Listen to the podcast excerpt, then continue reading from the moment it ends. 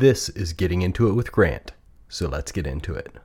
Let's talk about what it's like to work at a big company versus a small company. You see, when you get into information technology, the size of the company that you choose to work for is going to greatly impact your career development as you progress in your career and gain experience. At a small company, certain opportunities are going to come your way to develop your skills uh, that are going to be different than the kind of opportunities that are going to come to you if you work at a large company. I know it's pretty trendy right now. People want to work at a FANG. Uh, the acronym stands for Facebook, Apple, Amazon, Netflix, or Alphabet's Google in terms of the, the company that they go work for. That's uh, like what everybody is aiming for these days.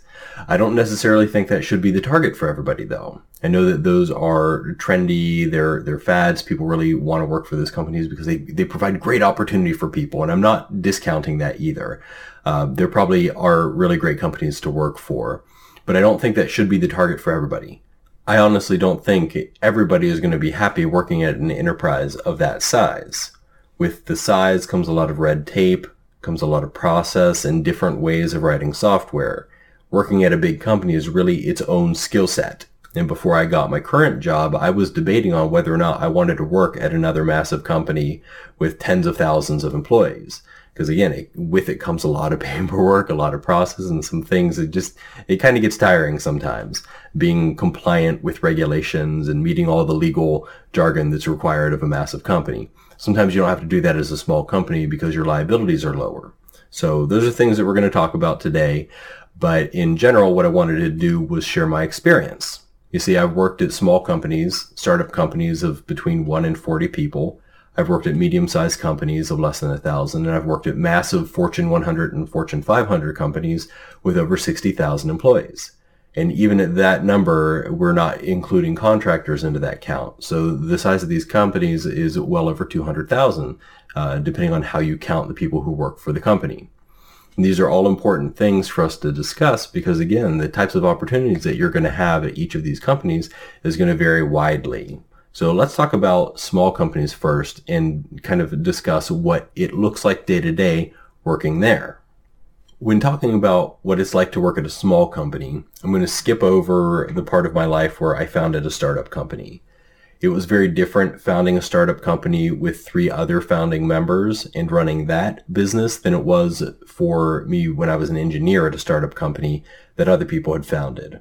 In this other company, there were a couple dozen people in it and I was just one engineer. So being in that role, I was very separated from the goals of the business because that's what uh, the founding members of that company were focused on doing. I don't know if they really had goals other than make money. It seemed to be a bunch of guys who just got together with their skill sets and, and, developed custom circuit boards with embedded software running on them to go fill a business need in the marketplace. But I was a contributing member of the business.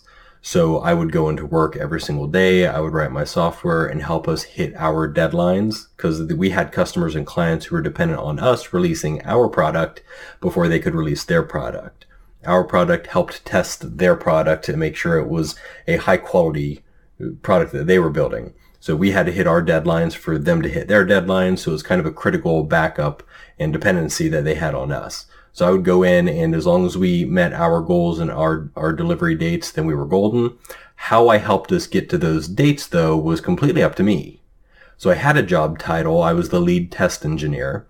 I would lead another team of, you know, I don't know, I think it was six engineers who were mostly co-ops from the local university to write a software testing harness to test an API in C on this embedded custom device that we were building as a company.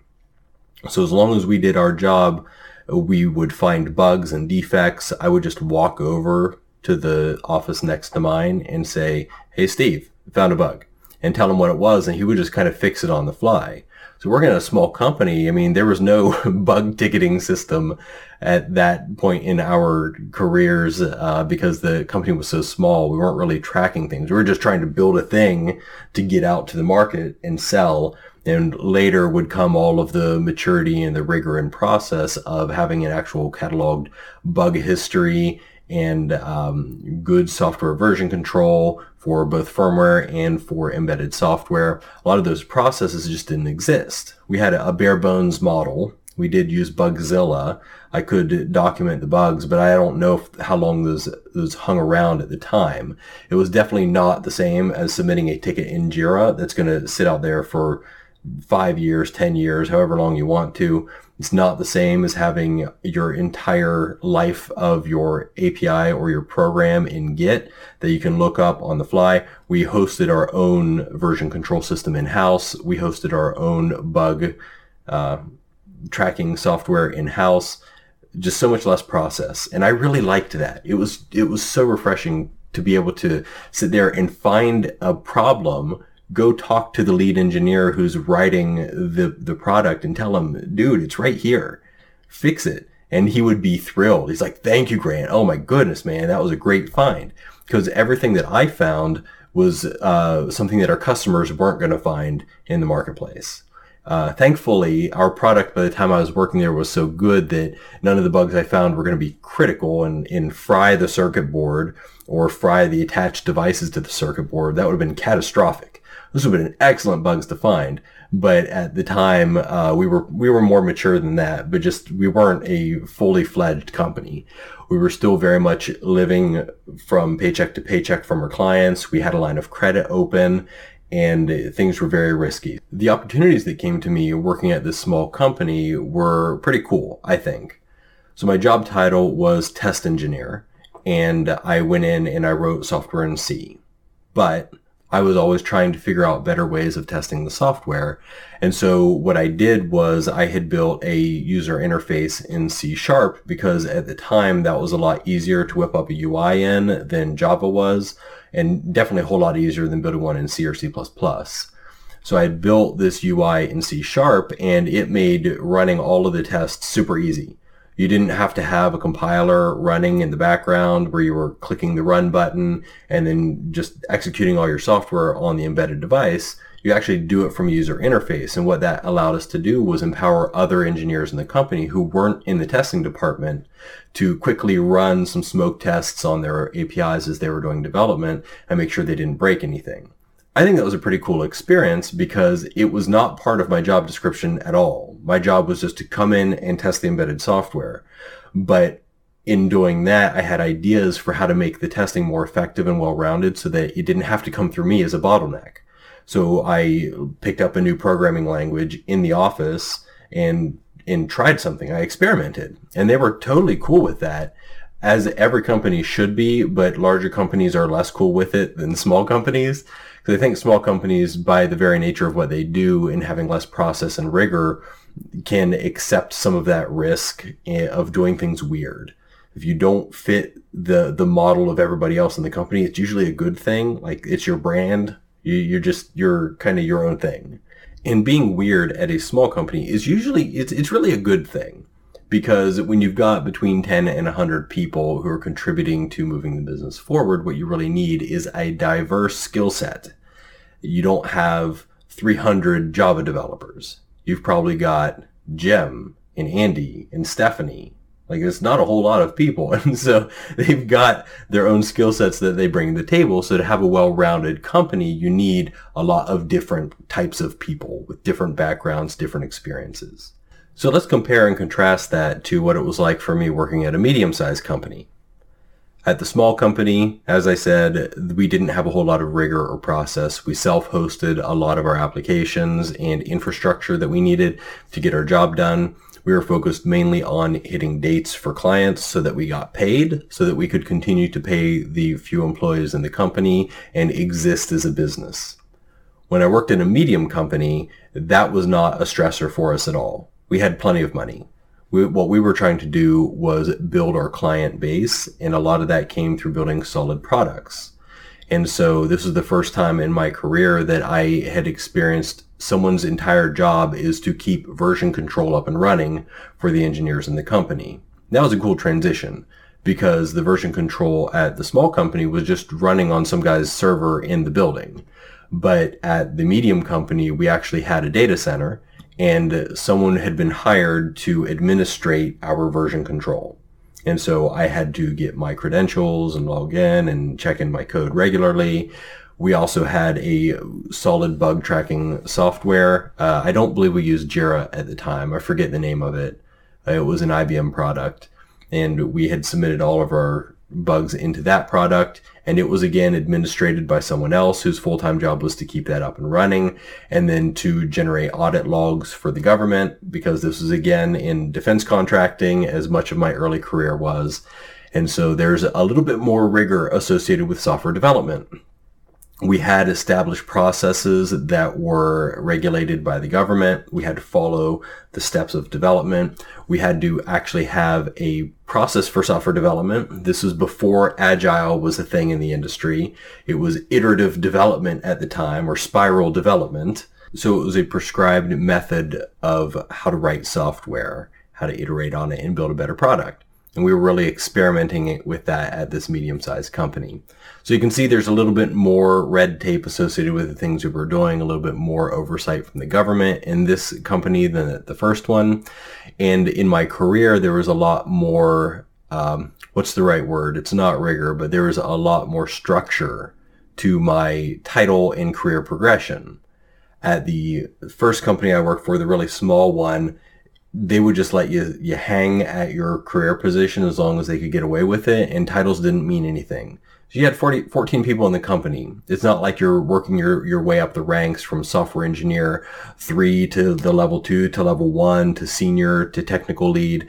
There was there was no technical lead. He was our cto there's it's the cto and everybody else and uh, when I was in that company, I just, I became a leader by showing initiative and becoming the lead of the people who were there. People would look to me for advice and I became their lead. So I just kind of informally put lead on my title because that's the role that I was playing at the company. It wasn't that I got a promotion and became a lead over the department. People just recognized me as their leader. So that's how I got the position of lead at the small company. I also found that at the medium sized company, I still had as much leeway at choosing technical products to spend my time on as I did at the small company. And what I mean by that is the deadlines that were being set for me were not aggressive enough. And so what I would do is get my work done sooner than they needed it. And then I would have some gaps of time, sometimes two weeks at a time, where I had nothing to do. And so what I did was fill that time with other products and, and, projects of my own that would kind of help mature our product, move things along. I could work ahead on the schedule, but really I spent my time on UI and UX development because I found that very interesting at the time. And so I kind of became known in the company as the guy who could build really good user interfaces. And we used those to showcase our product for customers that we would give tours of the building. So it was a cool place to be at. You can really build your own reputation like I did and whatever you choose to.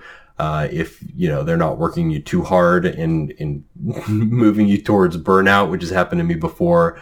But I liked working at a medium-sized company too. It had a, a, lot of structure in my day, but not too much. Had a lot of opportunity to do self-directed work and study, and uh, just I really thrived at that size of company.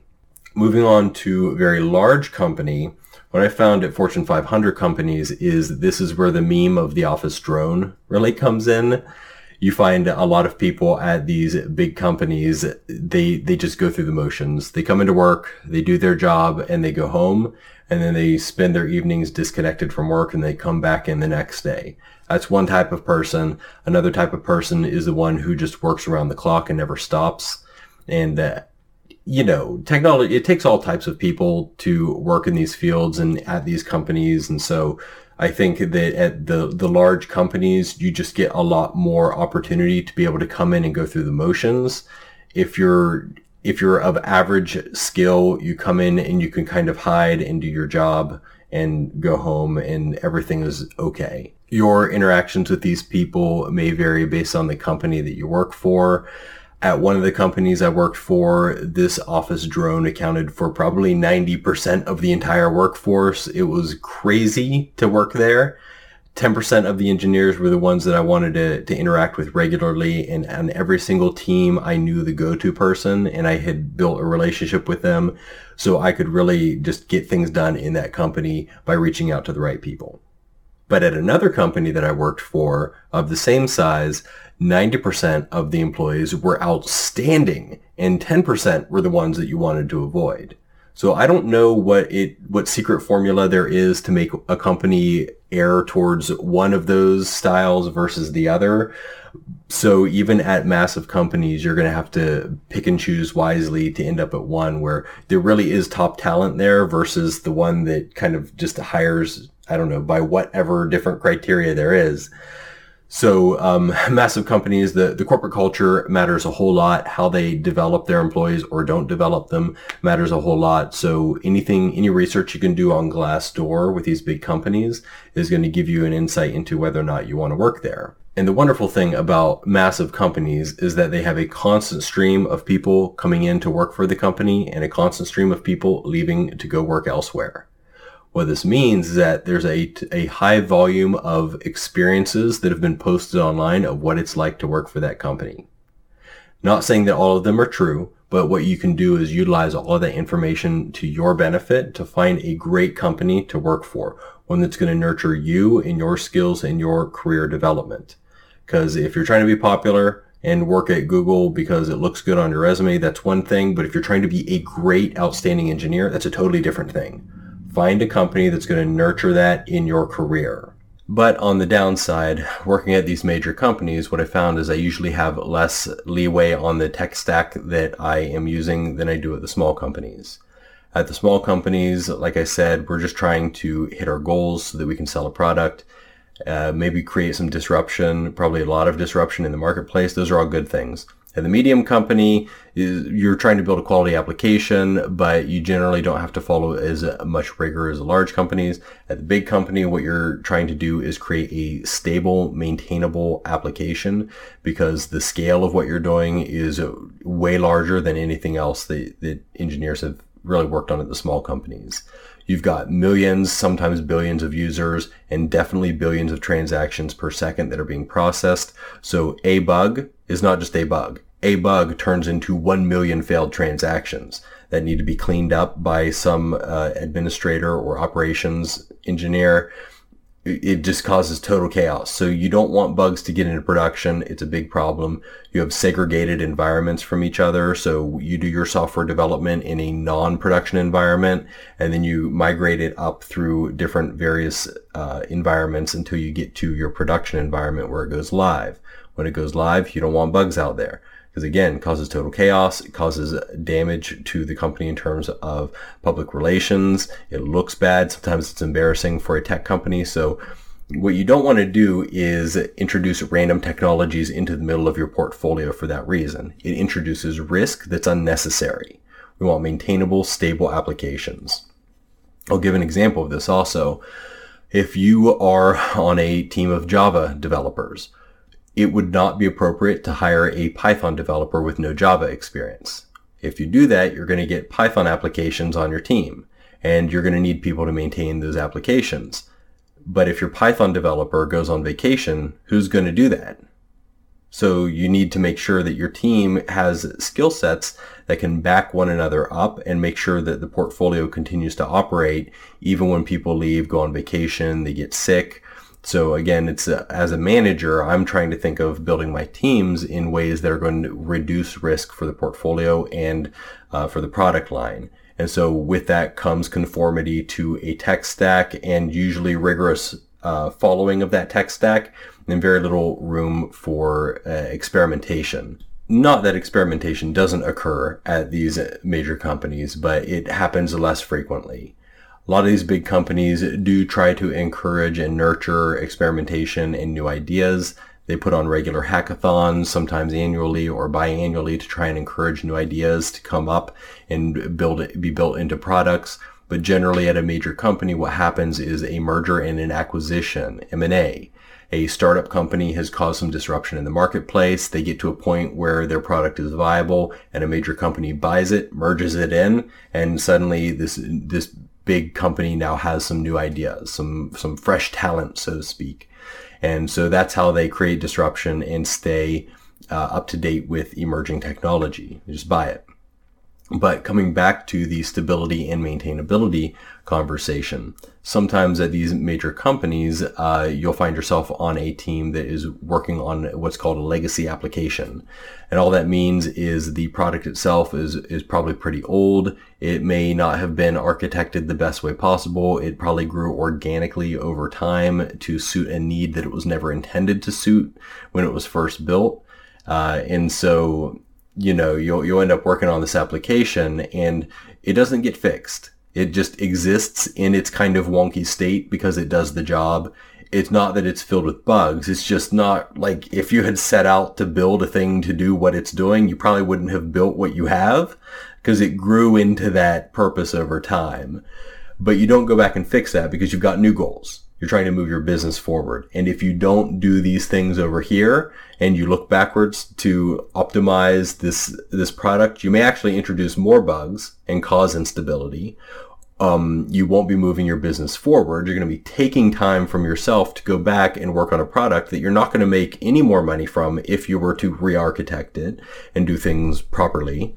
So you're going to just have to live with some inefficiencies at a large company that you may not have to live with at a small company. Usually because the scale is smaller, the problems are smaller, the systems don't hang around for 30 years until they require a massive rewrite.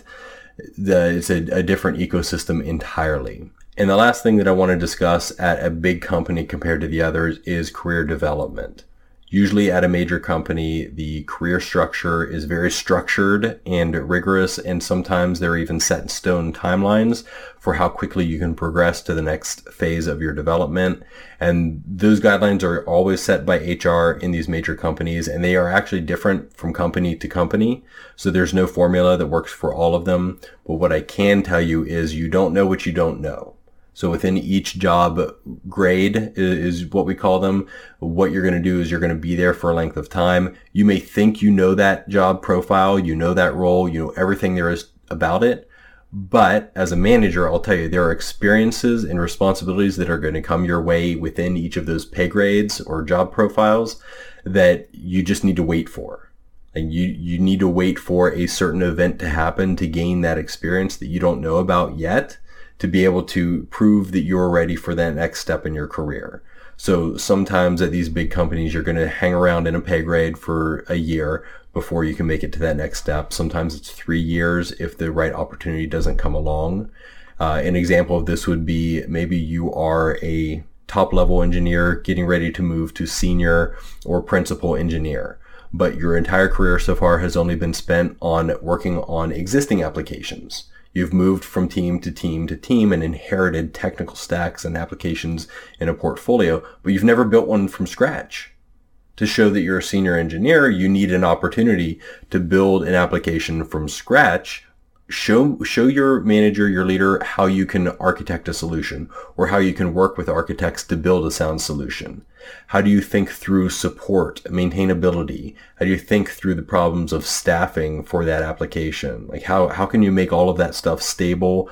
Those are only going to come if you have an opportunity to build a new application from scratch so if you are working at a large company or even a small company, I'd encourage you talk to your manager, find out what experiences it is that you are lacking to get to that next level in your career, and then also work with them to create that opportunity for you to develop the skill or show what you can do and really prove where your your skill level is at so that you can make your career path uh, set up to be able to get to that next level your career development is partly on your shoulders, it's partly on your manager's shoulders. So do everything in your power to accelerate that on your own timeline and don't wait on other people to develop you. You develop yourself. So these are my experiences at a small company, medium, and a large company. I hoped it helped.